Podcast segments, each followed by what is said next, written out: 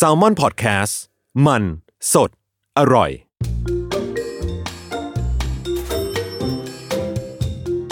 สำนักงานคณะกรรมการกำกับหลักทรัพย์ และตลาดหลักทรัพย์ Presents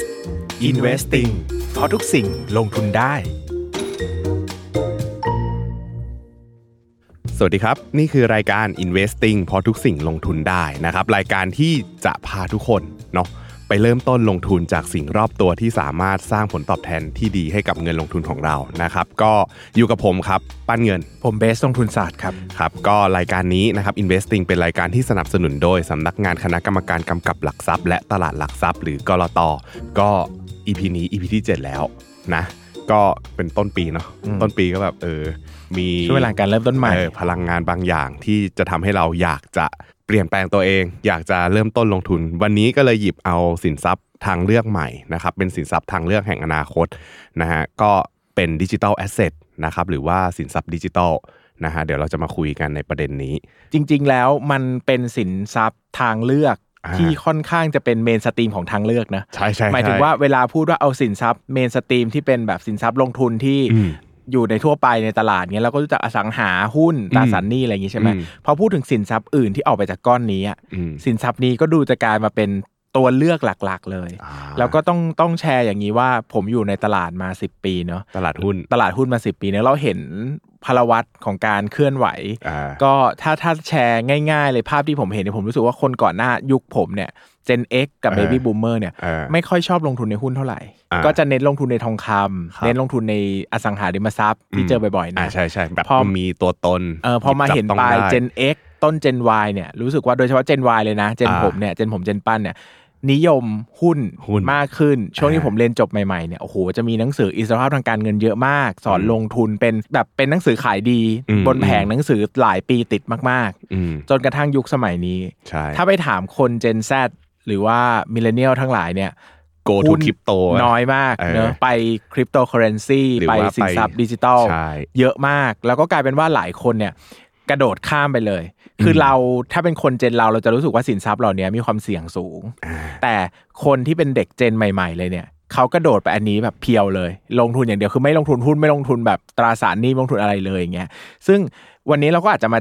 discuss กันพูดอืมคุยกันเราอาจจะไม่ได้ตอบได้หรอกว่าอะไรมันเสี่ยงน้อยเสี่ยงมาก เพราะว่าอืมความเสี่ยงมันขึ้นอยู่กับปัจจัยความรู้ที่แต่ละคนรับได้ด้วย แต่วันนี้เราเอาข้อมูลมาแชร์ริงให้กันฟังว่าเออสินทรัพย์ ตัวนี้กลุ่มนี้เนี่ยมันมีที่มาที่ไปยังไง แล้วก็อืมผมเชื่อว่าฟังจนจบเนี่ยน่าจะได้ไอเดียหลาย ๆ อย่างเกี่ยวกับสินทรัพย์ดิจิทัลกันครับใช่ก็จะต้องเกริ่นก่อนว่าเวลาเราพูดมันก็อาจจะเป็นหัวของคนที่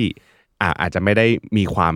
เชี่ยวชาญแบบลงลึกในแง่ของสินทรัพย์ดิจิตอลมาก เพราะว่าเราก็เป็นนักลงทุนในหุ้นนะคนที่ฟังบอกว่า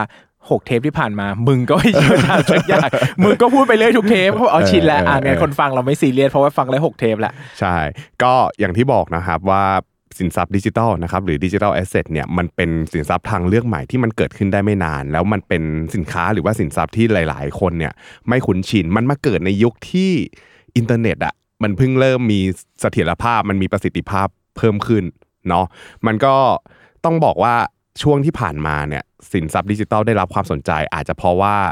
มันมีประเภทหนึ่งของสินทรัพย์ดิจิตอลก็คือคริปโตเคอเรนซีซึ่งตัวพ่อของคริปโตเคอเรนซีเนี่ยก็จะเป็นอ่าบิตคอยนะครับบิตคอยเนี่ยมันเหมือนกับว่าจะเป็นจุดเริ่มต้นของเงินอิเล็กทรอนิกส์ คริปโตเคอเรนซีเนี่ยมันเหมือนเป็นเงินสกุลเงินอิเล็กทรอนิกส์ที่เขาคาดว่ามันจะขึ้นมาทดแทนเงิน fiat currency หรือว่าเงินกระดาษของเรานะครับหลังจากนั้นเนี่ยมันก็มีการเหวี่ยงของระบบเศรษฐกิจ ระบบการเงินมันทำให้ความเชื่อที่ว่าเอ้ยเดี๋ยว fiat currency เนี่ยมันอาจจะไม่มั่นคงเหมือนเดิมอย่างเงี้ยมันก็เลยทำให้ราคาของบิตคอยเนี่ยมันพุ่งขึ้นมาในช่วง 3 ประมาณ 3-4 ปีเนาะโดยเฉพาะในช่วงที่เกิดโรคระบาดโควิดแล้ว มันมีทางเฟด เขาอัดฉีดสภาพคล่องเข้ามา ซึ่งเออต้องเสริมนิดนึงว่าบิตคอยเนี่ยอยู่มาเป็น 10 กว่าเออปีแล้ว ก็ต้องช่วงตั้งแต่ก่อนปี 2008 ก่อนเกิดซับพามก็เกิดบิตมีบิตคอย Bitcoin มานานอยู่แล้วแล้ว แต่ก็ใช่อาจจะไม่ใช่เป็นที่นิยมขนาดนั้นเลยอย่างเงี้ยนะครับอืมก็รู้จักกันในกลุ่มแคบๆ ดังนั้นเนี่ยสินทรัพย์ดิจิทัลไม่ใช่สิ่งใหม่ ขนาดนั้นไม่ได้มาเพิ่งเกิด แต่ก็คือเกิดมานานแล้วแต่เพิ่งจะได้รับความนิยมได้รับกกความนิยมใช่ ก็สิ่งที่ทำให้คนเข้ามานิยมในสินทรัพย์ดิจิทัลเนี่ยก็อาจจะเป็นเพราะว่าโซเชียลมีเดียโซเชียลเน็ตเวิร์กพูดถึงมัน โดยเฉพาะคนตัวใหญ่ๆ อย่างอีลอนมัสก์อย่างเงี้ยมีการสร้างกระแสเรื่องของการลงทุนในคริปโตเคอเรนซีเรื่องของการเชียร์คริปโตเคอเรนซีอะไรอย่างเงี้ยโดยเฉพาะไออย่าง Dogecoin อย่างเงี้ยที่เป็นเหรียญเกิดใหม่ที่แบบดูเป็นเหรียญโง่ๆอะเหรียญหน้าหมา ทีเนี้ยมันก็เลยทำให้หลาย ๆ คนเนี่ยเข้ามา เพื่อที่จะแบบเก็งกำไร เพราะเชื่อว่าอ่าการเก็งกำไรใน สินทรัพย์ดิจิตอลเนี่ยมันน่าจะช่วยให้เขาเนี่ยมีอิสรภาพทางการเงินเออแต่ว่าหลาย ๆ ครั้งอะคนก็จะมองด้านแค่ฝั่งของผลตอบแทน แต่ในขณะเดียวกันอะมันก็มีเคสความเสียหายออกมาเยอะแยะ อย่างคริปโตเคอเรนซีก็จะเป็น Luna แล้วก็อ่า FTX นะฮะแล้วก็หลาย ๆ เหรียญเนี่ยมันมีการที่ rug pull rug pull เนี่ยคือเหมือนเขาจะเป็นศัพท์ที่ว่า rug คือพรม pull คือดึงฮะคือยืนยืนอยู่บนพรมดีๆอะโดนดึง rug pull ไปก็คือล้มไปเลย ด้วยความเสี่ยงของมันอะ มันอาจจะเป็นเพราะว่าสินทรัพย์ดิจิตอลมันมีการเทรดตลอด 24 ชั่วโมงด้วยเนาะเออโดยเฉพาะคริปโตเคอเรนซีเนี่ยเทรดกัน 24 ชั่วโมงมันเลยทำให้บางทีอะอ่า time zone เวลาที่เราหลับอยู่อะ มันมีการ rug pull มันมีการเทขายอะไรเงี้ยมันเลยทำให้ความเสี่ยงตรงนั้นอะเราไม่รับรู้ตื่นมาอ้าวมูลค่าเงินลงทุนของเราหายไปแล้วดังนั้นแล้วเนี่ยสินทรัพย์ดิจิตอลเนี่ยมันก็เลยเป็นสินทรัพย์ที่ณปัจจุบันเนี่ยยังมันยังซับซ้อนและยังมีความเสี่ยงสูงอยู่ รวมถึงมันยังเป็นของใหม่นะครับหลายคนอาจจะยังไม่เข้าใจในสินทรัพย์ดิจิตอลดีพอ เดี๋ยวเราจะมาทำความเข้าใจไอ้ข้อมูลอิเล็กทรอนิกส์ตัวนี้กันดีกว่าว่า เพราะอะไรมันถึงเป็นสินทรัพย์หรือสินค้าตัวหนึ่งที่คนสนใจเข้ามาลงทุน สินทรัพย์ดิจิตอลเนี่ยตามนิยามเนี่ยมันคือหน่วยข้อมูลอิเล็กทรอนิกส์นะฮะที่ถูกสร้างขึ้นบนระบบหรือว่าบนเครือข่ายอิเล็กทรอนิกส์แบบหนึ่งโดยเฉพาะรูปแบบของการสร้างขึ้นมาเนี่ยมันจะสร้างขึ้นมาบนเทคโนโลยีบล็อกเชนบล็อกเชนเนี่ยก็เป็นระบบใหม่ นะครับที่เขาว่ากันว่ามันมีการตรวจจับข้อมูลที่ค่อนข้างตรงนะฮะแล้วก็สามารถตรวจสอบย้อนหลังได้ค่อนข้างดีนะครับสินทรัพย์ดิจิตอลเนี่ยมันเป็นสินทรัพย์ที่จับต้องไม่ได้ แต่ว่าสามารถซื้อขายกันได้ คือมันไม่เหมือนกับสกุลเงินที่แบบอะสกุลเงินยูโรสกุลเงินดอลลาร์สกุลเงินบาทอย่างเงี้ยที่แบบเออมันสามารถเอามาแลกเปลี่ยนอะไรอย่างงี้กันได้ แต่ว่าสินทรัพย์ดิจิตอลเนี่ยเราไม่เห็นเป็นตัวเหรียญเราไม่เห็นเป็นตัว ธนบัตรอย่างนี้เลยนะครับแต่ว่ามันมีการแลกเปลี่ยนนะฮะเป็นแพลตฟอร์มดิจิตอลซึ่งไม่ต้องใช้คนในการ operation เลยนะครับก็สามารถซื้อขายแล้วก็ตรวจสอบ transaction ต่างๆ บนบล็อกเชนได้ทำให้สินทรัพย์ดิจิตอลเนี่ยสามารถซื้อขายได้ตลอดเวลา นะครับก็คือพอมันไม่มีเรื่องคนเข้ามาเกี่ยวข้องอะตลาดมันก็เลยเปิด 24 ชั่วโมงได้ สินทรัพย์ดิจิตอลเนี่ยที่เรารู้จักกันโดยแพร่หลายเนี่ยส่วนใหญ่จะเป็นกลุ่มคริปโตเคอเรนซีอย่างที่บอกไปนะครับคริปโตเคอเรนซีเนี่ยสร้างขึ้นเพื่อเป็นสื่อกลางในการแลกเปลี่ยนนะครับเพื่อให้ได้มาซึ่งสินค้าและบริการมันก็เหมือนกับ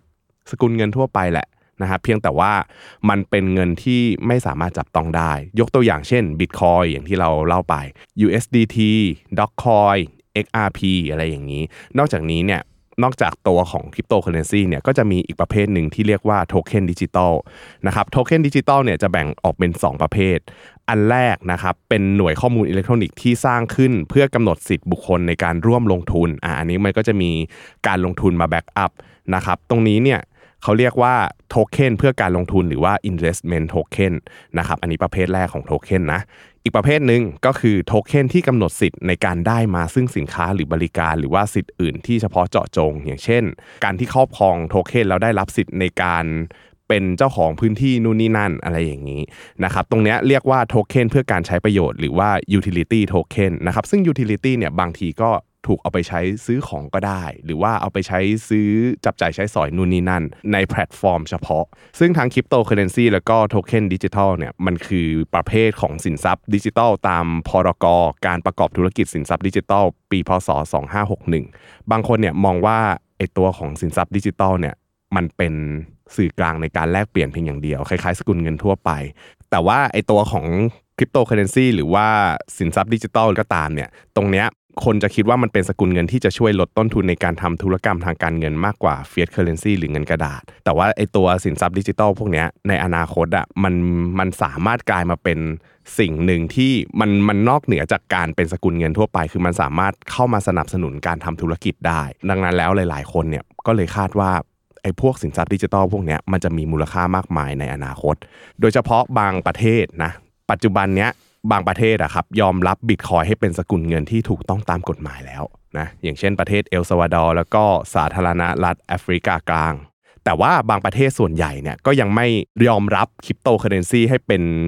สกุลเงินที่ถูกต้องตามกฎหมาย แล้วก็สามารถเอามาใช้ชำระหนี้ตามกฎหมายได้นะครับ แล้วก็ธนาคารแห่งประเทศไทยเนี่ย ของประเทศไทยเราเองเนี่ยก็ไม่สนับสนุนในการนำสินทรัพย์ดิจิทัลเนี่ยเป็นสื่อกลางในการชำระสินค้าและบริการนะครับทั้งนี้ทั้งนั้นเนี่ยก็เพื่อป้องกันไม่ให้เกิดผลกระทบที่สั่นคลอนเสถียรภาพ แล้วก็ระบบเศรษฐกิจของประเทศนะครับในขณะที่กลตเนี่ยก็มีการออกกฎเกณฑ์นะฮะไม่ให้ผู้ประกอบธุรกิจสินทรัพย์ดิจิทัลสนับสนุน หรือส่งเสริมการใช้สินทรัพย์ดิจิทัลในการชำระค่าสินค้าและบริการ แต่ต้องย้ำว่ากลตเนี่ยไม่ได้กำกับดูแลการออกเสนอขาย คริปโตเคอเรนซีนะ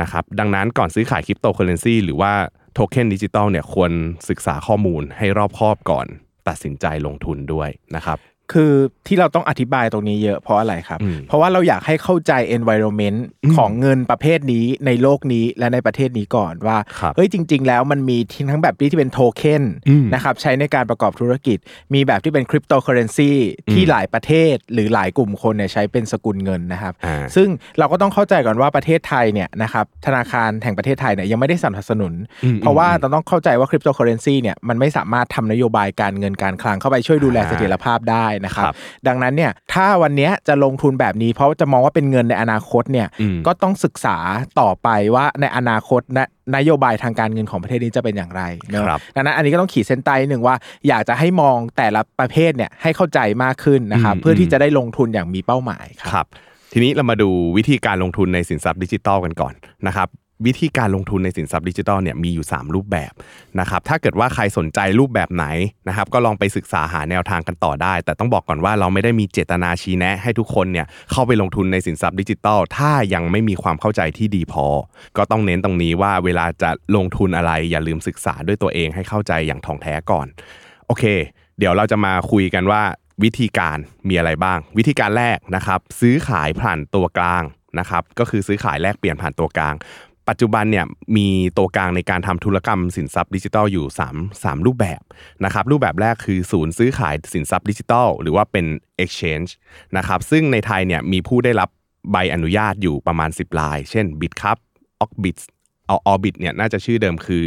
สตางค์นะครับแล้วก็ TDX ของตลาดหลักทรัพย์แห่งประเทศไทยก็ได้รับใบอนุญาตแล้ว โดยตัว Exchange ตรงนี้ก็จะเป็นตัวธุรกิจแพลตฟอร์ม ในการซื้อขายแลกเปลี่ยนจับคู่คนที่จะเข้ามาซื้อขายสินทรัพย์ดิจิทัลได้ เล่าง่ายๆ ก็คือคล้ายๆกับตลาดหลักทรัพย์แห่งประเทศไทย ที่เป็นตัวกลางในการให้ทุกคนเนี่ยเข้ามาแลกเปลี่ยนเป็นตลาดรองเออพูดง่ายๆเป็นตลาดรอง อันที่สองนะครับก็คือเป็นนายหน้าสินทรัพย์ดิจิทัลหรือว่าโบรกเกอร์นะครับตรงเนี้ยจะมีผู้ได้รับใบอนุญาตในไทยอยู่ประมาณ 12 รายนะครับโดยโบรกเกอร์เนี่ยทำหน้าที่เป็นนายหน้าหรือว่าตัวแทนเพื่อซื้อขายสินทรัพย์ดิจิทัลตรงนี้ให้กับลูกค้า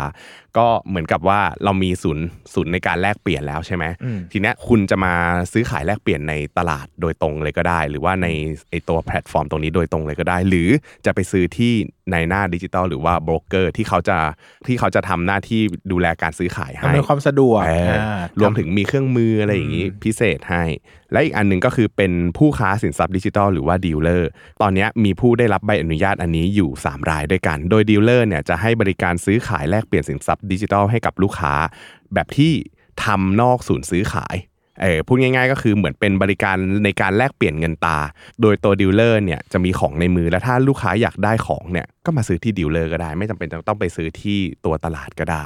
นะครับอันนี้เราก็สามารถซื้อขายผ่านตัวกลาง3 3อันนี้ได้ตามความสะดวก ซึ่งอันเนี้ยขอขยายความนิดนึง เพราะเออว่าผมรู้สึกว่าเรื่องเนี้ยเป็นเรื่องที่คนหลายคนไม่ค่อยเข้าใจอืมอืมคือหลายคนน่ะเข้าใจอย่างนี้ว่า ถ้าซื้อสมมติอายกตัวยกตัวอย่างชื่อเหรียญที่เป็นที่รู้จักซื้อบิตคอยน์เนี่ยครับซื้อที่ไหนก็เหมือนกันหมดอืมเพราะมันก็คือบิตคอยน์เหมือนกันอืมคือคุณต้องแยกก่อนว่ามันมีความเสี่ยงที่เป็นความเสี่ยงของเหรียญที่มีความผันผวนครับแล้วก็มีความเสี่ยงเรื่องตัวกลาง ซึ่งบางทีเราไปซื้อในตัวกลางที่ไม่ได้รับอนุญาตตามกฎหมายเนี่ยอืมบางทีเราก็จะเจอข่าวว่า ปิดกระดานหายอืมถอนไม่ได้เออถอนแล้วดีเลย์ทำให้จังหวะที่คุณจะทำกำไรเนี่ยหายไป หรือบางทีเหรียญหาย แต่ที่เจอบ่อยๆ แล้วก็เป็นข่าวมาตลอดระยะเวลาทุกช่วงนะก็คือว่ากระดานมีปัญหาอะไรเงี้ยนะครับอืมซึ่งตรงนี้เนี่ยต้องแยกว่ามันไม่ใช่ความเสี่ยงจากตัวค ริปโตเคอร์เรนซีเอง แต่มันเป็นความเสี่ยงจากการไปเลือกซื้อผ่านช่องทางที่ไม่ปลอดภัยหรือมีความเสี่ยงสูง ดังนั้นเนี่ยวันเนี้ยถ้าคิดจะลงทุน อย่ามองแค่ชื่อเหรียญอ่าให้มองด้วยว่าจะไปซื้อขายที่ไหนด้วยอ่าเพราะว่าใช่ตรงนี้เนี่ยเจอมาเยอะมากว่านักลงทุนมือใหม่อะไม่ได้ให้ความสำคัญอืมสนใจแค่ว่าฉันอยากได้บิตคอยน์ฉันก็จะซื้อบิตคอยน์แต่ฉันไม่รู้หรอกว่าซื้อบิตคอยน์ที่ไหน แล้วพออาเจอเยอะว่าบางทีอะคุณคำนวณถูกว่าบิตคอยน์มันจะขึ้นคุณคิดถูก แต่ดันไปเจอว่าไอ้ trading platform ของคุณที่คุณเลือกอะมันไม่มันไม่มีเสถียรภาพหรือไม่ได้รับการดูแลตามกฎหมาย ก็กลายเป็นว่าเงินที่คุณควรจะได้ก็หายไป คือมันก็เป็นความเสี่ยงประเภทหนึ่งที่แฝงอยู่ในสินทรัพย์ดิจิทัลพวกนี้ ใช่ก็คือต้องเนอะอย่าลืมประเด็นนี้ เออคือแต่ละสินทรัพย์มันก็จะมีความเสี่ยงที่ต่างกันดังนั้น แล้วด้วยความที่มันเป็นเรื่องใหม่และหลาย ๆ ฝ่ายหลาย ๆ หน่วยงานบางทีอะเขาอาจจะยังไม่ได้มีความมั่นคงมากพอ อย่างเช่นอะ แพลตฟอร์มที่เป็นศูนย์ศูนย์กลางในการแลกเปลี่ยนอย่างเงี้ยเขาอาจจะไม่ได้มีเสถียรภาพที่ดีพอก็เป็นความเสี่ยงหนึ่งในการลงทุนสินทรัพย์ดิจิทัลตรงนี้นะครับดังนั้นวิธีแรกเนี่ยซื้อขายผ่านตัวกลางก็จะมีความเสี่ยงประมาณนี้ แล้วก็มีทางเลือกให้ประมาณนี้นะครับอันที่สองทางเลือกวิธีการลงทุนที่สองนะครับการลงทุนผ่าน ICO ICO จะคล้ายๆ IPO อืมอ่าจะคล้ายๆการ IPO ของหุ้น แต่ต้องเล่าก่อนว่า ICO เนี่ยย่อมาจาก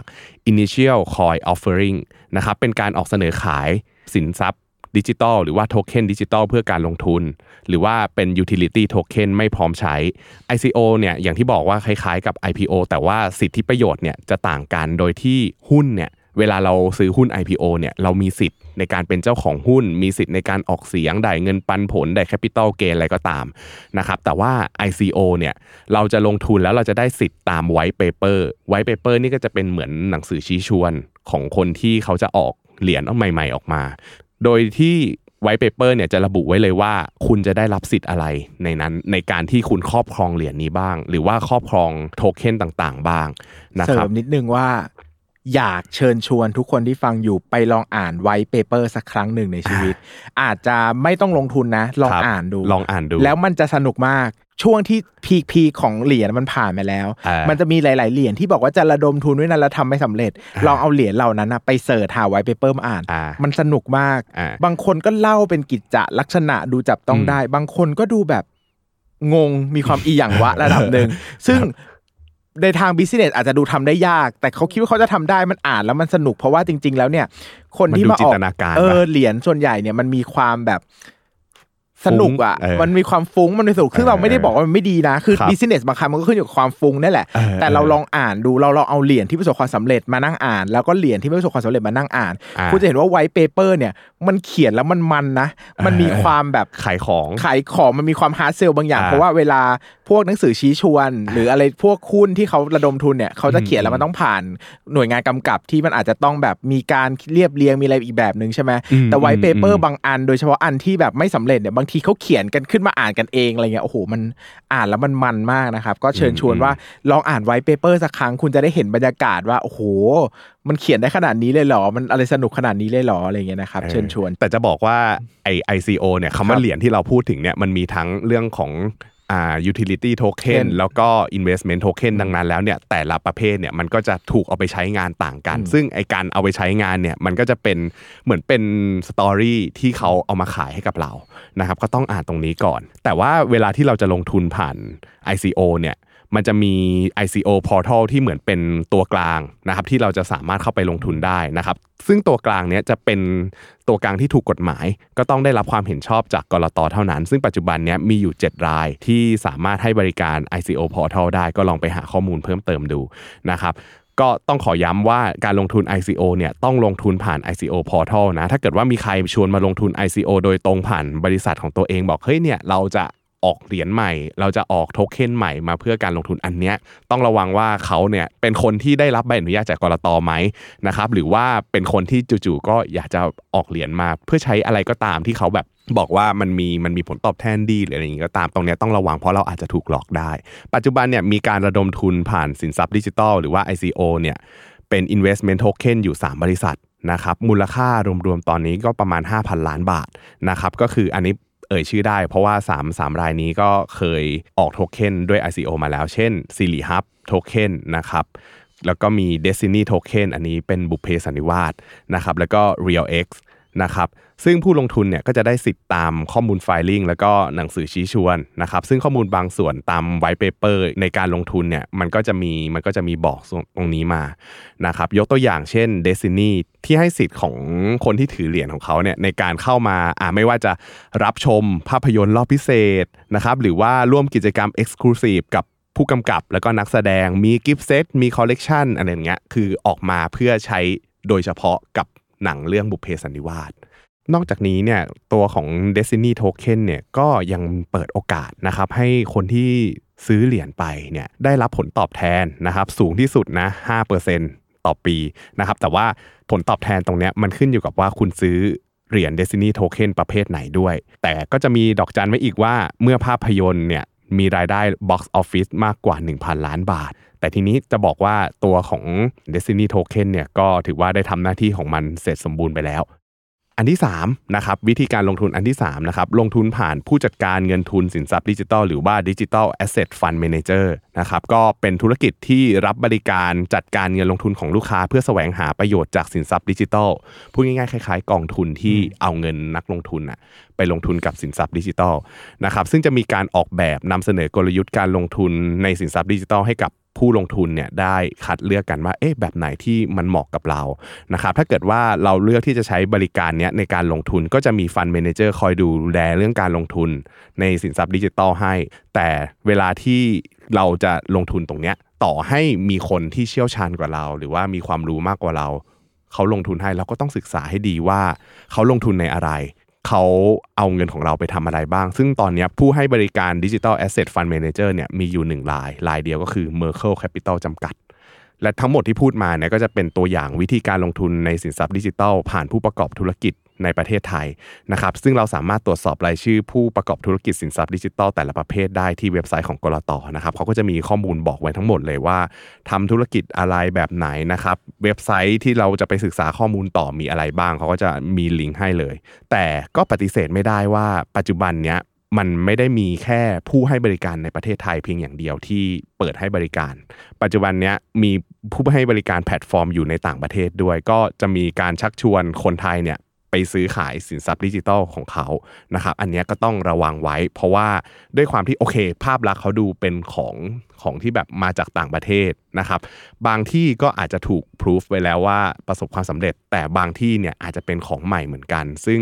ไม่ได้รับการรับรองอะไรใดๆทั้งนั้นนะครับถ้าเกิดว่าใครจะตัดสินใจใช้บริการซื้อขายสินทรัพย์ดิจิทัลในต่างประเทศที่ไม่ได้รับอนุญาต ก็จะไม่ได้รับการคุ้มครองตามกฎหมายนะ ตรงนี้ก็ต้องบอกไว้ก่อน เคสที่เจอเนี่ยซับซ้อนกว่านั้นอีกนะอืมคือไม่ได้แค่ต่างประเทศธรรมดา คือปลอมเป็นต่างประเทศ สมมุติว่าเป็นแพลตฟอร์มอ่า A B C ที่ต่างประเทศได้รับอัน approve และกฎหมายที่อ่าอื่นใช่ไหมอ่าแล้วก็มีมิจฉาชีพเนี่ยมาปลอมว่าเป็นแพลตฟอร์ม A B C อีกทีหนึ่งแล้วพอคุณมันไม่ได้รับการรับรองในประเทศไทยอะเออเออเราจะตรวจเช็คโดยตรงก็ไม่ได้ จะตรวจสอบอ่าใช่โดยเราจะหาเบอร์โทรไปคุยหรือโทรติดต่อหน่วยงานไหนมันไม่ได้เออแต่พอเห็นชื่อแล้วมันเหมือนเว็บไซต์มันเหมือนเราก็อ่าเชื่อทั้งนี้จริงๆก็เป็นเว็บไซต์ปลอมขึ้นมา ซึ่งเคสแบบเนี้ยมีเยอะมาก เออมันมันเป็น scam ที่น่ากลัวมากดังนั้น ก็คืออย่างที่บอกว่าเวลาลงทุนสินทรัพย์ดิจิทัลมันลงทุนผ่านอินเทอร์เน็ตดังนั้นแล้วเนี่ยเวลาที่ศึกษาข้อมูลส่วนใหญ่คนก็จะศึกษาข้อมูลผ่านในอินเทอร์เน็ต ซึ่งอินเทอร์เน็ตเนี่ยมันเป็นแหล่งรวมข้อมูลมหาศาล ดังนั้นมันก็จะมีทั้งของจริง ข้อมูลที่จริง ข้อมูลที่ปลอมเออแต่ว่าการปลอมเหมือนเป็นของจริงเนี่ยอันเนี้ยเป็นอะไรที่น่ากลัวมากเหมือนกันเราก็เลยพยายามจะสนับสนุนให้เลือก ที่แพลตฟอร์มที่ได้รับการกำกับดูแลในประเทศไทย เพราะว่าอย่างน้อยคุณ double check ได้อ่าคุณโทรไปหาคนดูแลได้ว่าเอออ่าอันนี้มีอยู่จริงไหมเบอร์โทร official คืออะไรจะได้ติดต่อได้มั่นใจเข้าใจปะเออมีเออช่องทางที่เรามั่นใจว่ามีคนมาเป็น third party ในการช่วยดูแลเราแล้วอะไรเงี้ยอืมเพราะว่าบางทีคุณคิดว่าคุณดูแลข้อมูลดี บางทีเจอเว็บปลอมโอ้โห เจอเยอะมากแล้วแหมเดี๋ยวนี้เราเข้า Facebook ไปก็เจอมิจฉาชีพปลอมเป็นใครต่อใครเต็มไปหมดอืมอะไรเงี้ยนะครับดังนั้นให้ระวังตรงนี้ไว้นิดนึงด้วย อันนี้เสริมไว้นะครับใช่ทีนี้พอเรามาคุยถึงเรื่องการลงทุนในสินทรัพย์ดิจิทัลเมื่อกี้บอกวิธีการลงทุนไปแล้วครับต่อมาเนี้ยมันจะมีแนวคิดเรื่องการลงทุน คือปกติอะถ้าพูดถึงเหรียญดิจิทัลอะหรือว่าสินทรัพย์ดิจิทัลหรือว่าคริปโตเคอเรนซีอะไรก็ตามเนี่ยคนจะมักนึกถึงการเก็งกำไร ซึ่งการเก็งกำไรเนี่ยมันคือการได้รับผลตอบแทนแบบ capital gainส่วนใหญ่คนมักจะดูกราฟ เอออืมอ่านเทคนิคอลนะครับเป็นพิเศษเพื่อที่จะศึกษาทำนายราคาหุ้นด้วยกราฟ หรือว่าเครื่องมือที่เป็นเทคนิคอลตรงนี้นะครับแต่ถ้าถามว่าจะลงทุนแบบ value investor หรือว่า fundamental ได้ไหม ก็ต้องบอกว่าจริง ๆ มันยังสำหรับผมอะผมยังรู้สึกว่าเออมันเป็นการยากที่จะลงทุนด้วยวิธี fundamental เพราะว่าอย่างหุ้นอย่างเงี้ยมันมี backup ด้วยตัวธุรกิจเนาะเราจะประเมินมูลค่าด้วยกำไรกระแสเงินสด เงินปันผลอะไรก็ตามมันมีเรื่องพวกนี้ back up ไว้อยู่ แต่ว่าสินทรัพย์ดิจิทัลอะมันอาจจะยังไม่ได้มีเรื่องพวกนี้ในการเอามาใช้ประเมินมูลค่าที่แข็งแกร่งพออาจจะยังไม่มีงบการเงิน อาจจะยังไม่มีอาจจะมีระบบแพลตฟอร์มเนี่ยเป็นตัว backup แต่ว่าไอ้ระบบแพลตฟอร์มหรือตัว backup ตรงเนี้ยมันยังไม่ถูกพิสูจน์เหมือนกับธุรกิจที่มันมีการทำงานจริง ๆ ของมัน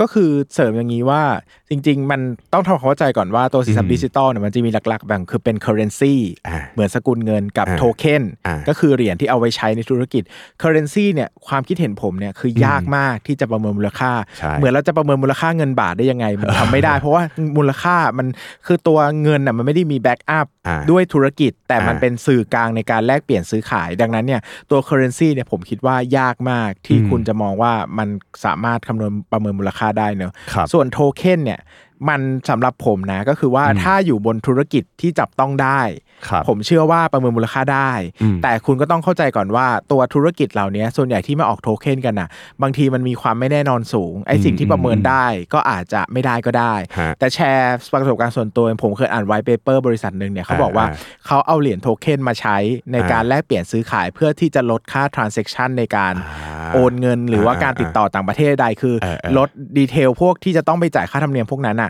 ซึ่งมันคำนวณได้เลยว่าปกติคุณโอนเงิน1 100 US อ่าคุณเสียค่าธรรมเนียมทั้งหมด transaction กี่บาทนึกออกแล้วคุณเปลี่ยนมาเป็นเหรียญเนี่ยอืมคุณลดลงไปได้เท่าไหร่ มันก็เหมือนอืมตีเป็น intrinsic value เลยว่าเอ้ยการมีเหรียญเนี่ยมันลดมูลค่าในการทำ transaction ได้เท่าไหร่เออแล้วคุณก็โปรเจกต์ไปเลยว่าคุณจะทำโปรเจกต์เนี้ยไปอีกกี่ปี กี่ปีกี่ปีอืมมันก็จะตอบได้เลยว่าเฮ้ยถ้ามูลค่า transaction คุณมากเท่านี้ในหนึ่งปีเนี่ยมันตีว่าไอ้เหรียญเนี่ยมันสร้างมูลค่าให้กับคุณได้เท่าไหร่ต่อปี มันก็เหมือนตีเป็นมูลค่า cashback กลับมาได้ มันก็ประเมินมูลค่าได้ ซึ่งเออ หลายบริษัทก็ solid ในเชิงทฤษฎีว่าสามารถประเมินมูลค่าได้อ่าทำจริงได้ไม่ได้ก็อีกเรื่องหนึ่งอีกเรื่องหนึ่งแต่ถ้าถามว่ามีหลักการไปจับได้ไหม ถ้าเป็นโทเค็นนะ ผมฮะว่าถ้าเป็นบริษัทที่มีเหตุมีผลน่ะมันอ่าก็ยังพอจับต้องได้อยู่ โอเค ก็คือเลือกให้ดีว่าอืมเราจะลงทุนในอะคริปโตเคอเรนซีที่อาจจะไม่มี valuation มา back up ได้ หรือว่าตัวของ investment token utility token ที่มันมีปัจจัย ในการเอาไปใช้งานอยู่แล้ว ก็สามารถประเมินมูลค่าได้ แต่ทีนี้ทั้งนี้ทั้งนั้น เวลาเราจะอ่านว่าเอ้ยมันสามารถประเมินมูลค่าได้ไหมก็ต้องไปอ่านที่ white paper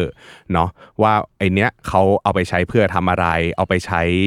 ทำอะไรในอนาคตมีโอกาสในการประสบความสำเร็จไหมนะครับแต่ว่าการลงทุนในสินทรัพย์ดิจิตอลเนี่ยไม่ว่าจะเป็นคริปโตเคอเรนซีหรือโทเค็นดิจิตอลก็ตามเนี่ยเรามีโอกาส ที่เรามีโอกาสที่เราจะสามารถคัดเลือกได้ selected by ได้ว่าเออเราจะซื้ออันไหน เพื่อที่จะลดความเสี่ยงของเราที่จะสูญเสียเงินลงทุนทั้งก้อน อันดับแรกเลยคือวิธีดูเนี่ยเราควรจะให้ความสำคัญกับพื้นฐานเหรียญแล้วก็ผู้พัฒนานะครับเอาจริงๆมันเป็นหลักการของ VI เหมือนเหมือนเป็นนักลงทุนที่ต้องดูว่าธุรกิจตัวนั้นน่ะมันมีพื้นฐานการทำธุรกิจอะไร มันมีโครงสร้างการเงินเป็นยังไงโอกาสในการทำกำไรมีเยอะไหม ซึ่งจริง ๆ แล้วเนี่ยพื้นฐานของเหรียญนะครับแล้วก็พื้นฐานของผู้พัฒนาเหรียญขึ้นมาเนี่ยเราก็สามารถพิจารณาข้อมูลธุรกิจ แล้วก็พื้นฐานเพื่อประเมินมูลค่าก็ได้นะครับอย่างเช่น ICO ในประเทศไทยเนี่ยก็จะมีบางโครงการ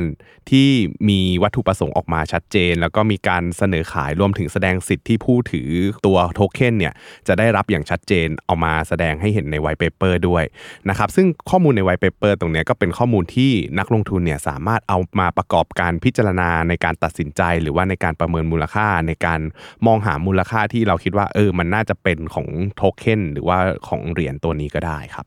แต่ว่าสินทรัพย์ดิจิทัลหลาย ๆ ตัวในตอนนี้อาจจะถูกสร้างขึ้นบนความไม่โปร่งใส อันนี้ก็จะเป็นความเสี่ยงนะครับ เรียกได้ว่าเสกเรื่องราวเสกสตอรี่ขึ้นมาให้เกิดความเชื่อ แล้วก็ชวนคนไปลงทุนได้ ราะว่าหลาย ๆ ครั้งเนี่ยเหรียญพอราคามันเพิ่มสูงขึ้นเนี่ยมันจะมีคนที่เป็นเขาเรียกว่าเป็นเหมือนรายใหญ่ หรือเหมือนวาวอะไรพวกเนี้ยเขาจะสามารถ manipulate ราคาของเหรียญด้วยตัวเองได้ เขาก็อาจจะเทขายจนเกิดการขาดทุนนะครับจนทำให้เราเนี่ยที่เป็นนักลงทุนรายเล็ก ๆ เนี่ยไม่สามารถขยับตัวแล้วคัดลอตทันเวลาได้ คือบางทีเนี่ยรู้ตัวอีกทีคือเงินหายไป 70-80%แล้วนะครับอันนี้ก็ต้องระวังนะครับเพราะอันตรงเนี้ย การลักพูเนี่ยมันค่อนข้างจะน่ากลัว ยกตัวอย่างเช่น ในครั้งหนึ่งเนี่ยเขาเคยมีเหรียญสควิตเกมซึ่งเอาจริงๆ มันไม่เกี่ยวกับ มันไม่เหมือนบุพเพสันนิวาสเมื่อกี้ แต่มันแค่เกาะกระแส ตอนนั้นน่ะสควิตเกมกำลังดัง คนก็เลยมีคนสร้างเหรียญสควิตเกมขึ้นมา แล้วก็ปั่นเหรียญราคาตรงเนี้ยขึ้นไปขึ้นไปนะครับ ซึ่งไอเหรียญสควิตตรงเนี้ยในช่วงนั้นเนี่ยได้รับความสนใจ เพราะว่าหนึ่งเลยกระแสหนัง แล้วก็สองเลยคือคนเข้าใจผิดว่าไอเหรียญเนี้ยมันคือเหรียญของ Squid Game ด้วยนะครับ ตัวเหรียญราคาราคาของเหรียญเนี่ยเคยขึ้นไปถึง 2,850 ดอลลาร์สหรัฐก่อนจะไม่เหลืออะไรเลยนะฮะศูนย์ในวันเดียวกันในวันเดียวเลยนะ ขึ้นไปสูงสุดแล้วก็จบที่ศูนย์เลยนะครับนักลงทุนที่เข้ามาเก็งกำไรตรงเนี้ยก็ได้รับความเสียหายรวมๆแล้วประมาณ 2.1 ล้านดอลลาร์สหรัฐนะฮะมันมีความเป็น zero-sum game เนอะอืม ไอ้สองจุดหนึ่งล้านเนี่ยมันออกจากกระเป๋าคนคนหนึ่งก็ไปอยู่ที่คนคนหนึ่งแทนเนอะใช่เพราะว่าตอนสร้างเหรียญมันก็สร้างจากศูนย์แหละ ต้นทุนอืมมันก็อืมไม่ได้เยอะแยะอะไรอะไรเงี้ยใช่ดังนั้นแล้วเราก็ควรจะไปค้นหาที่มาที่ไปใน white paper ก่อนนะครับก่อนที่จะลงทุนอะไรก็ตาม หรืออย่างน้อยๆอะถ้าสมมติเราไม่ถนัดอ่าน white paper อะเข้าไปดูเว็บไซต์เขาก็ยังดีว่าเขาใช้เหรียญทำอะไรเขามันจะมีเหมือนอินโฟกราฟิก หรือว่ากราฟิกอะไรก็ตามที่เขาจะ sum อะ sum ภาพรวมให้ แต่ว่าก็แต่เนี่ยจะเห็นต่างนิดนึงว่าเออต้องอ่านหรอคือคุณจะลงทุนคุณต้องอ่านอะ อย่าใช้ทางลัดอืมไวท์เปเปออืร์มนี่ยังแอบลัดอยู่เหมือนกัน เพราะว่าจริงๆ มันก็เขียนให้ไอเดียได้นะคือ อาจจะเข้าไปดูก่อนเป็นไอเดีย แล้วก็ไปอ่าน white paper มันจะอาจจะช่วยกันเข้าใจง่ายขึ้นอะไรเงี้ยนะครับ แต่ยังไงก็ต้องอ่านโดยละเอียด เพราะว่าส่วนใหญ่ white paper มันจะบอกวิธีการคำนวณมูลค่าไว้ด้วยว่ามันจะคิดอะไรตัวค่าไหนบ้างที่ส่งผลต่อเหรียญนั้นๆอะไรเงี้ยนะครับอ่าใช่ก็ โอเค ก็สุดท้ายก็ต้องอ่านแหละเอออ่านเถอะอ่านเถอะนะครับอาจจะอ่านย่อๆก่อนก็ได้แต่อ่าก็อ่าน white paper หน่อย ใช่ อันนี้คือข้อความเสี่ยงแรกที่เราควรจะต้องศึกษานะครับเรื่องที่ 2 เลยคือเราต้องเข้าใจก่อนว่าสินทรัพย์ดิจิทัลพวกเนี้ยมันมีความผันผวนด้านราคาสูงมาก เพราะมัน trade กันตลอด 24/7น่ะก็คือ 24 ชั่วโมงตลอด 7 วันไม่มีวันหยุดเลยนะครับแล้วก็รายใหญ่เนี่ยมักจะ trade เวลาที่เขามีการขยับเข้ามา trade เนี่ยมันจะส่งผล ต่อราคาหุ้นมากๆ อย่างที่บอกไป และโดยเฉพาะในช่วงส่งผลต่อราคาเหรียญเออราคาเหรียญพูดผิดนะครับ แล้วก็ไอตัวของ time zone ด้วยเนี่ยมันก็มีความต่างเรื่อง time zone คือเราอยู่ในประเทศไทย นะครับแต่ว่ารายใหญ่เนี่ยส่วนใหญ่ก็อยู่ในต่างประเทศ ซึ่งมันคนละทามส่วนช่วงที่เขาโอเปอเรชันกันช่วงที่เขามีการเทรดกันสนุกสนุกเนี่ยเราอาจจะนอนหลับอยู่ก็ได้นะครับ ตรงนี้เนี่ยมันก็เป็นความเสี่ยงอย่างที่เคยพูดไปแล้ว แล้วก็เรื่องของวิธีการเลือกซื้อนะครับถ้าสมมุติว่ามันมีความผันผวนของราคาสูงเนี่ย ง่าย ๆเลยนะครับ พยายามซื้อถูกขายแพง เราพูดง่ายเนอะง่ายเออง่ายตรงไหนเราพูดเราพูดง่ายเนอะแต่เอาจริงๆเนี่ยมันทำยากนะครับ เพราะว่าเรื่องของการซื้อขายเนี่ยมันมีเรื่องของอารมณ์มาเกี่ยวข้อง หลายคนเนี่ยเห็นราคามันกำลังขึ้น ก็เกิดโฟโมไงเออโฟโมนี่คือเหมือนกับว่าเป็นอาการที่กลัวกลัว Fear of ว่าเออ missing out fear of กลั missing วว่า out จะพลาดใช่โอกลัวกาสกลัวว่าจะพลาดโอกาสดีๆ ไป เพราะว่าหลายคนบอกเอ้ยบางบางคนน่ะคิดว่าตรงเนี้ยมันแพงแล้วนะ แต่มันก็สามารถแพงได้อีกนี่ว่า คนก็เกิดอาการนี้กันนะครับ ดังนั้นแล้วเวลาที่เราซื้ออะซื้อให้ถูก ถูกในที่นี้คือ เราคิดว่าถ้าเราซื้อด้วยเงินจำนวนนี้ปริมาณเท่านี้แล้วโอกาสที่จะขาดทุนอะมันดาวไซด์อะอันนี้ลองประเมินว่าโอกาสที่จะขาดทุนอะมันมีอยู่มากน้อยแค่ไหนนะครับเทียบเป็นตัวเงินแล้วอะ มันจะเสียเงินประมาณเท่าไหร่ อันนี้เราก็ต้องประเมินเอา คือจริงๆอะมันก็สามารถประเมินได้ว่าโอเค ราคาของโทเค็นราคาของเหรียญเนี่ยจาก 10 บาทอาจจะลงไปเหลือ 5 บาทก็ได้ อันนี้ก็คือขาดทุน 50%หรือในขณะเดียวกัน 10 บาทอาจจะไปเหลือ 0 บาทก็ได้ ก็แล้วแต่ว่าเรามองเห็นว่าโอกาสของการลงความเสี่ยงที่จะลงไปตรงนั้นน่ะ มันมีมากน้อยแค่ไหนด้วยนะครับก็ลองประเมินประเมินที่ความเสี่ยงในการขาดทุนก่อนที่จะให้ความสำคัญว่าอัตราผลตอบแทนเนี่ยได้เท่าไหร่นะครับ แล้วก็เรื่องสุดท้ายนะฮะไม่ว่าจะลงทุนอะไรก็ตามนะครับอย่าโลภเกินความรู้ที่เรามีนะครับเพราะว่าสินทรัพย์ดิจิทัลเนี่ยยังเป็นของใหม่อยู่นะครับยังไม่ได้รับการพิสูจน์ในวงกว้าง ดังนั้นแล้วมันจะยังมีความเปราะบางอยู่ แม้ว่าจะมีกรตเนี่ยคอยทำหน้าที่กำกับดูแลผู้ประกอบธุรกิจเกี่ยวกับการซื้อขายสินทรัพย์ดิจิทัลนี้อยู่นะครับแต่ว่าขอบเขตอำนาจของแล้วก็หน้าที่เนี่ยยังถูกจำกัดอยู่ โดยเฉพาะบริษัทในไทยที่ได้รับอนุญาตเท่านั้นนะครับก็คือกลต. เนี่ยจะดูแลได้แค่บริษัทที่ อยู่ในประเทศไทยนะครับไม่ได้ครอบคลุมการกำกับดูแล การทำธุรกรรม แล้วก็คุ้มครองผู้ลงทุนในสินทรัพย์ดิจิทัลที่ซื้อขายผ่านแพลตฟอร์มในต่างประเทศนะอันนี้ก็ต้องย้ำนะครับแล้วก็ย้ำอีกทีไม่มีสินทรัพย์การลงทุนใดที่ปราศจากความเสี่ยงครับเพราะหลาย ๆ ครั้งเนี่ยเวลาที่ช่วงหนึ่งเนี่ยช่วงที่ตลาดตลาดของสินทรัพย์ดิจิทัลกำลัง peak ๆเนี่ยมันจะมีคนบอกเลยว่า ฝากเงินไว้กับแพลตฟอร์มนี้สิการขาดทุนเนี่ยแทบจะไม่มีเลยนะ แล้วโอกาสได้ผลตอบแทนเนี่ยมีแค่ฝั่งเกณฑ์อย่างเดียวไม่มีฝั่งลอสแต่เวลาได้ยินอย่างนั้นอะเราก็รู้สึกว่าไอจังหวะที่ไม่คนบอกว่าไม่มีความเสี่ยงเนี่ยมันคืออะไรที่มันมีความเสี่ยงสูงสุดๆแล้วเพราะมันคือการที่เราไปเชื่อใจว่าการลงทุนเนี่ยไม่มีความเสี่ยงทั้งทั้งๆที่ทุก ๆ การลงทุนไม่ว่าเราจะพูดอันไหนมาก็ตามอะมันมีความเสี่ยงแฝงอยู่ในนั้นนะครับก็พยายามอ่านเยอะๆเนาะถามเยอะ ๆ เวลาที่ใครจะมาชวนลงทุนเนี่ยถามเยอะๆ แล้วก็มีข้อมูลอะไรก็มาศึกษาอ่านเยอะๆ แล้วก็ตั้งคำถามเยอะๆ เพื่อที่จะทำให้เงินลงทุนของเราอะมีความปลอดภัยสูงที่สุด อีกสิ่งหนึ่งที่ผมคิดว่าอยากจะเสริมและเป็นเรื่องสำคัญกับสินทรัพย์ดิจิทัลก็คือว่าการกระจายความเสี่ยงเนาะ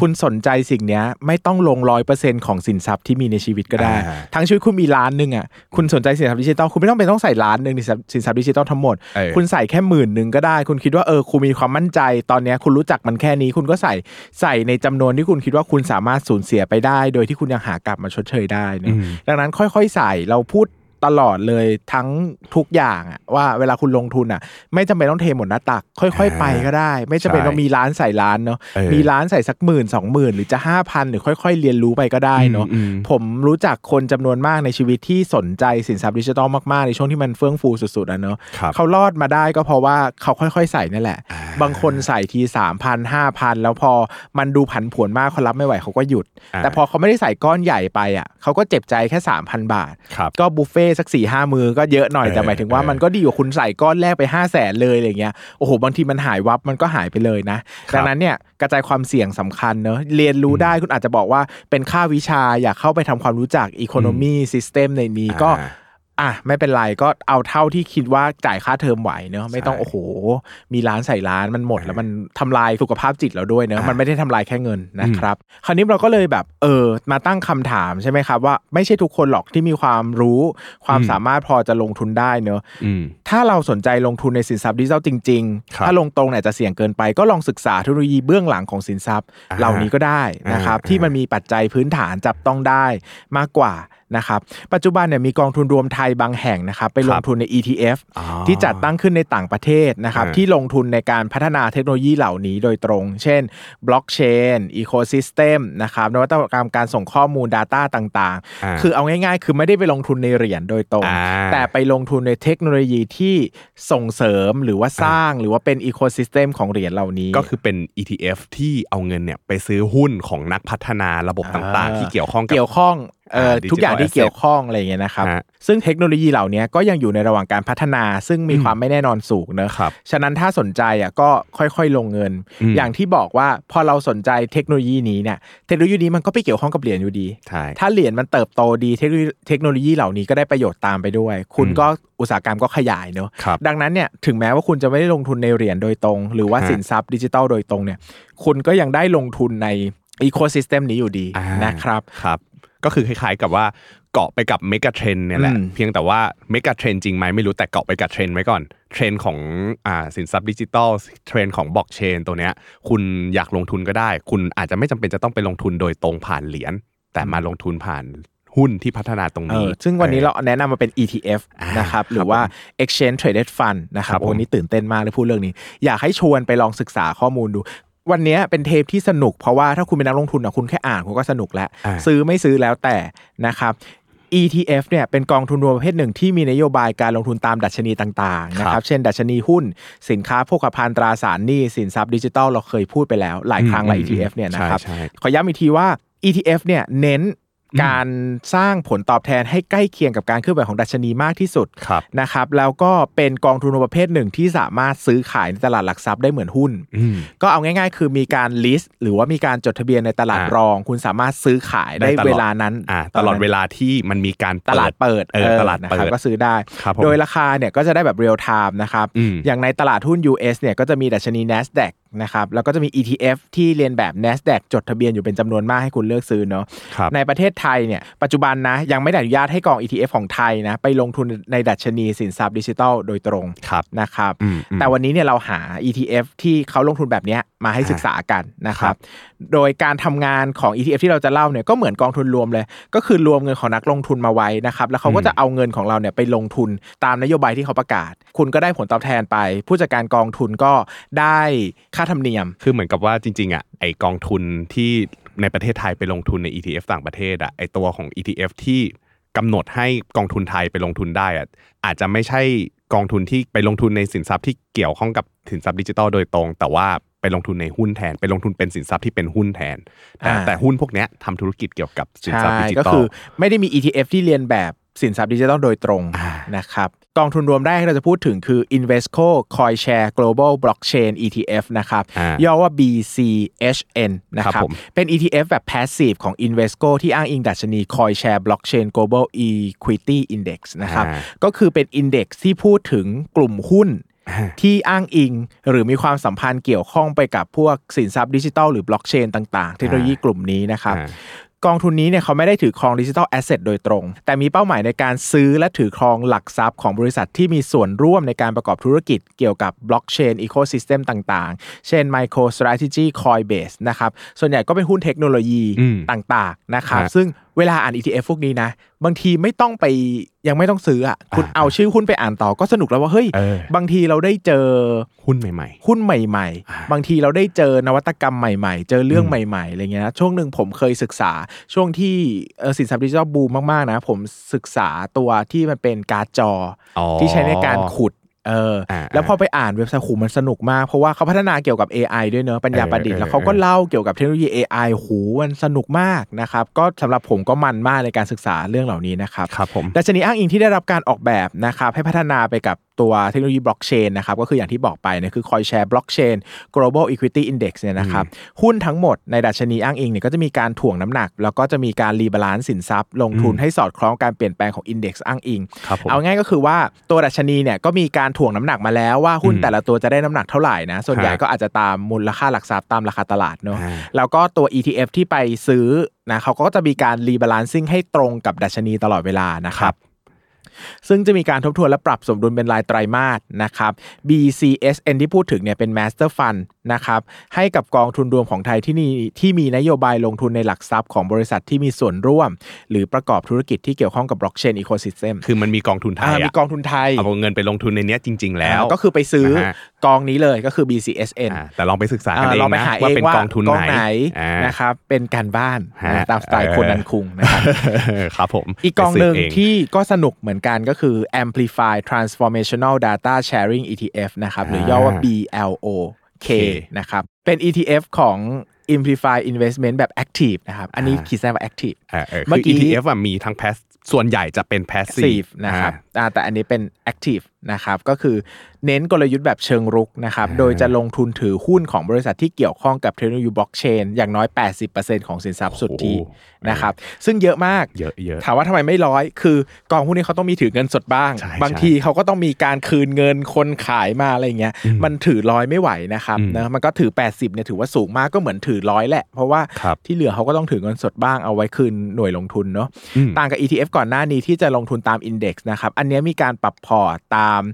การลงทุนตามสถานการณ์นะครับกลยุทธ์ความเห็นของทีมบริหารกองทุนโดยส่วนใหญ่ 80%เนี่ยนะครับเป็นการลงทุนที่เกี่ยวข้องกับโครงสร้างพื้นฐานของ digital asset ของ USA อ่าอะกลับมาที่ ETF หน่อยเดี๋ยวคนงงนะครับอืมอืม ETF เนี่ยนะครับจริง ๆ มันย่อมาจาก Exchange Traded Fund นะครับอ่าก็คือว่าเป็น fund ที่สามารถ trade ได้ใน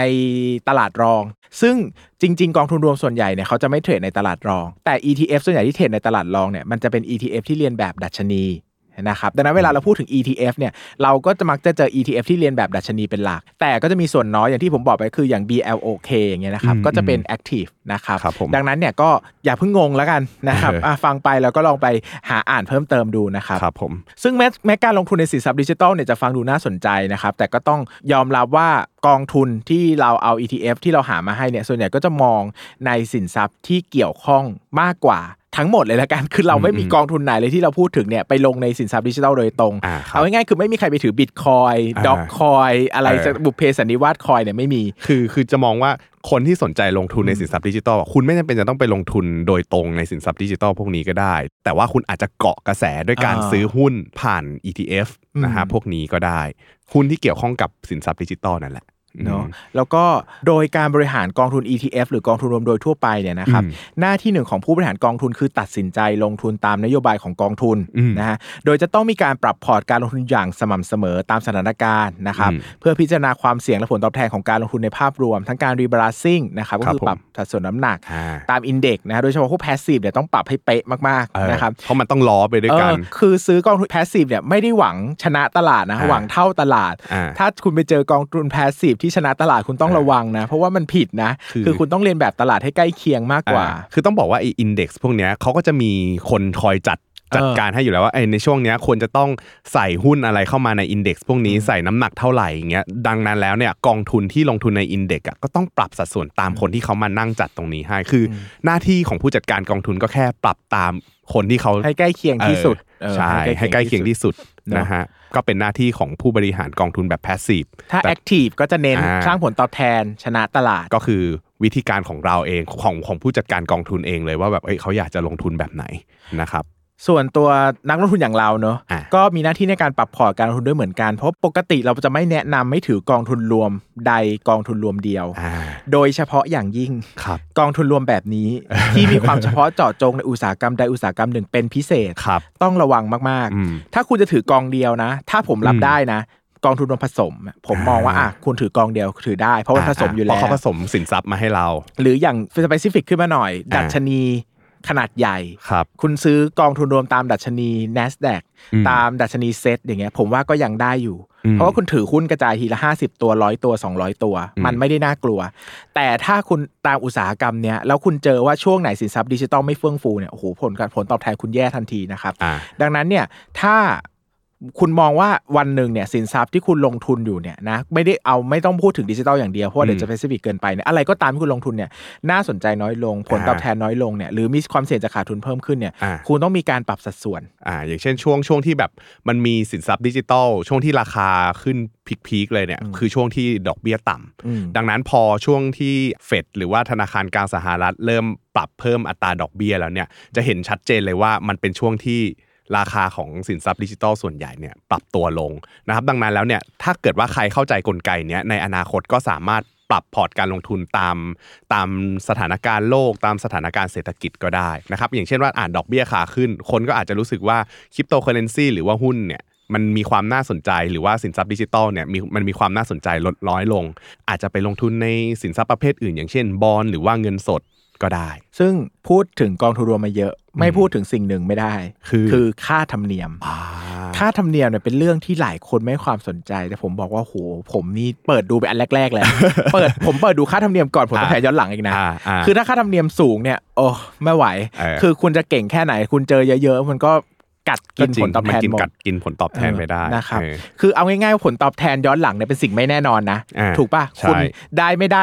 อนาอดีตได้อนาคตได้ไหมไม่รู้ แต่ค่าธรรมเนียมเนี่ยของจริง บอกว่าจะเก็บก็คือเก็บจริงนะใช่ดังนั้นเอาของที่แน่นอนมานะครับ ไม่ว่าคุณจะลงทุนในกองทุนไหนเนาะ ค่าธรรมเนียมเนี่ยเป็นค่าใช้จ่ายหลักที่เราต้องเสียให้กับบลจหรือผู้บริหารกองทุนนะครับครับโดยค่าใช้จ่ายที่เขาเรียกชาร์จเราเนี่ยก็จะมาจากความซับซ้อนยากง่ายในการบริหาร ค่าธรรมเนียมเนี่ยมันมีผลกับผลตอบแทนที่เรารับปลายทางด้วยอืมนะครับปกติค่าธรรมเนียมของกองทุนรวมเนี่ยมี 2 ส่วนครับนะครับก็คือค่าธรรมเนียมบริหารจัดการ ตรงนี้จะเรียกว่า management fee ตรงเนี้ยผู้ลงทุนถูกเก็บ ปกติจะคิดเป็นรายปีครับนะครับซึ่งสำหรับใครที่ลงทุนในระยะยาวเนี่ยควรมีการเปรียบเทียบค่าธรรมเนียมส่วนนี้ด้วยอืมนะครับแม้จะดูต่างกันเล็กน้อยแต่ถ้าถือยาวมีผลตอบแทนของพอร์ตเหมือนกันอ่าใช่ซึ่งใช่ ค่าธรรมเนียมตัวเนี้ยมันจะหักไปจากผลตอบแทนย้อนหลังอยู่แล้วอ่าเวลาคุณดูเนี่ยมันก็จะรวมไปแล้วอ่าดังนั้นคุณจะเจอว่าสมมติคุณสนใจในกองทุนรวมดัชนีกลุ่มอืมเดียวกัน เช่นอืม SET fifty อย่างเงี้ย คุณปรากฏเจอว่าเฮ้ยทำไม SET fifty เลียนแบบเหมือนกันเลย ตัวหนึ่งผลตอบแทนสูงใกล้เคียงตลาดกว่า อันนึงอ่าไม่ใกล้เคียง ที่เจอหลักๆก็คือค่าค่าธรรมเนียค่าธรรมเนียมเพราะว่าบางทีจัดพอร์ตได้เหมือนกันเป๊ะร้อยเปอร์เซ็นต์สมมติใช้ AI ช่วยจัดเหมือนกันเป๊ะร้อยเปอร์เซ็นต์ก็มาตัดกันที่ค่าธรรมเนียมอยู่ดีใช่นะครับตัวที่ค่าธรรมเนียมแพงกว่ามันก็ดึงผลตอบแทนไปมากกว่าอ่าดังนั้นเนี่ย management fee ตรงเนี้ยมันเห็นสะท้อนในผลตอบแทนย้อนหลังอยู่แล้วอืมนะครับ อีกส่วนหนึ่งเนี่ยที่ไม่ค่อยเห็น ก็คืออมจะไม่ได้สะท้อนอยู่ในผลตอบแทนย้อนหลัง เพราะว่ามันจะเกิดขึ้นเวลาซื้อขายอ่าก็คือค่าธรรมเนียมซื้อขาย ซึ่งตรงนี้เนี่ยมันจะมีผลแค่ตอนซื้อครั้งแรกอืมขายแล้วก็ตอนเปลี่ยนกองอืมถ้าคุณถือยาวก็อาจจะไม่ต้องซีเรียสมากครับบางกองเก็บค่าธรรมเนียมซื้อขายทีละ 1.5%ซึ่งเยอะมากฮะแต่คุณถือ 10 ปีเออเออเฉลี่ยมาต่อปีก็เหลือเท่าไหร่เอง0.15%คุณอาจจะไม่ต้องซีเรียสมากอืมแต่ถ้าวันเนี้ยคุณซื้อ ETF แบบ trading เลยอ่าซื้อแบบ momentum investor ซื้อซื้อขายเออซื้อซื้อขายขายตามการตลาด โอ้โห นี่คือเรื่องสำคัญมากโดนค่ามากธรรมเนียมการซื้อค่าธรรมเนียมขายอะเนี่ยจุกเลยนะเออถ้าคุณ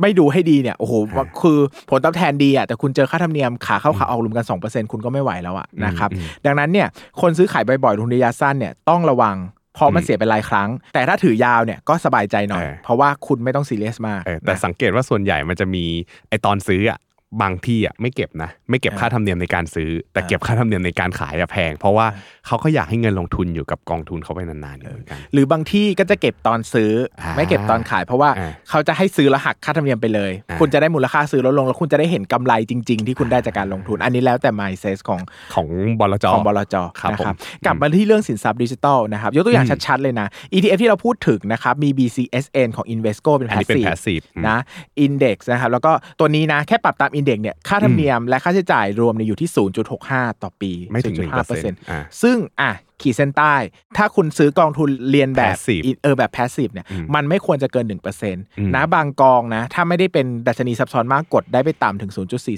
0.5 ก็มีอืมนะครับอันนี้ต้องศึกษาวงเล็บอันนี้ให้ทริคนะ ถ้าคุณจะซื้อกองทุนเรียนแบบดัชนีนะ คุณทำสองตาราง ตารางครับหนึ่งเปรียบเทียบ ว่าใกล้เคียงดัชนีไหมอ่าตารางสองเปรียบเทียบค่าธรรมเนียมอ่าแค่นี้เลยฮะยิ่งถ้ามันใกล้เคียงกันมาก ผลตอบแทนใกล้เคียงกันมากนะ คุณซื้อที่ตัวที่ถูกสุดจบอืมอืมนะครับอืมง่ายสุดเลยโอนะเคส่วนต่อไปคือ BLOK นะครับของ Implify Investment นะครับ อันนี้เป็น Active นะอ่า Active เนี่ยตามหลักจะแพงกว่าใช่นะครับใช่มาเรามาดูค่าธรรมเนียมจริงพอพอนะผู้จัดการต้องมีการเออต้องเลือกอ่าต้องต้องคิดใช้ความสามารถอ่ใช่นะครับชาร์จค่าธรรมเนียมสูงกว่านะ จริง ๆ แล้วเนี่ยก็ Active เนี่ยนะครับบริษัทนี้เนี่ย BLOK เนี่ยชาร์จอยู่ที่ 0.75%ต่อปี ซึ่งถือว่าถูกถูกจะสำหรับแอคทีฟนะสำหรับถือว่า Active ถูกใช้คำว่าถูกได้เลยอืมเพราะว่ากองทุนรวม Active อ่าหุ้นไทยบางกองชาร์จที่2-3%ก็มีขนลุกนะครับผมเห็นแล้วผมมีความขนลุกระดับหนึ่งนะคือแต่ถ้ามันได้ผลตอบแทนดีๆอะมันก็พอได้อ่าถ้าสมมุติคุณแอคทีฟแล้วคุณ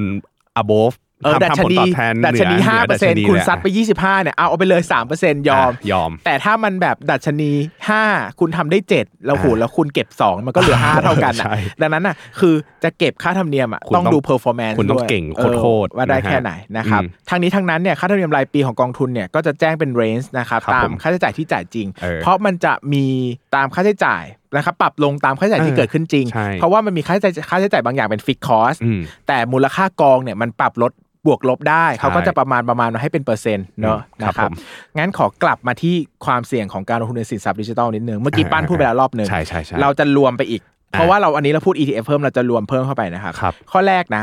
อันเนี้ยขีดเส้นใต้ผมให้ความสำคัญมากมากมากมากมากมากนะครับไม่ได้ เพราะว่ากลตสนับสนุนเทปนี้ด้วยนะอ่าอ่าแต่ไม่ว่าคุณมาถามผมเนี่ยผมก็จะพูดอย่างนี้ว่า หากจะซื้อขายหรือลงทุนสินทรัพย์ดิจิทัลเนี่ยต้องซื้อขายนะครับหรือทำประกอบธุรกรรมเนี่ยกับผู้ประกอบธุรกิจที่ได้รับใบอนุญาตของกลต